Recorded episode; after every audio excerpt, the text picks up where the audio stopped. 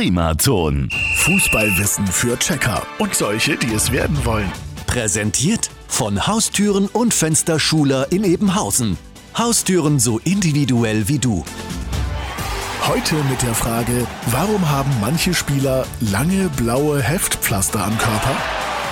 Ja, das sieht schon irgendwie lustig aus, wenn die großen, starken Jungs mit ihren blauen Heftpflastern auflaufen. Manche fragen sich, was ist das denn? Modernes Tribal? Kleben statt Tattoo? Vorher noch beim Kinderarzt gewesen und nur ein blaues statt eins mit Spongebob fürs Auha bekommen?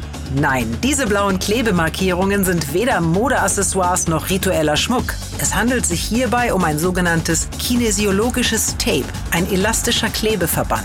Mediziner setzen es gerne bei Schulter-, Muskel- und Gelenkschmerzen ein. Übrigens ist zwar das Blaue am bekanntesten, aber es gibt diese Tapes auch in einer bunten Farbenvielfalt. So kann dann auch der eine oder andere Spieler selbstbewusst in Pink aufs Spielfeld laufen. Und morgen gehen wir an die Taktiktafel. Fußballwissen für Checker und solche, die es werden wollen.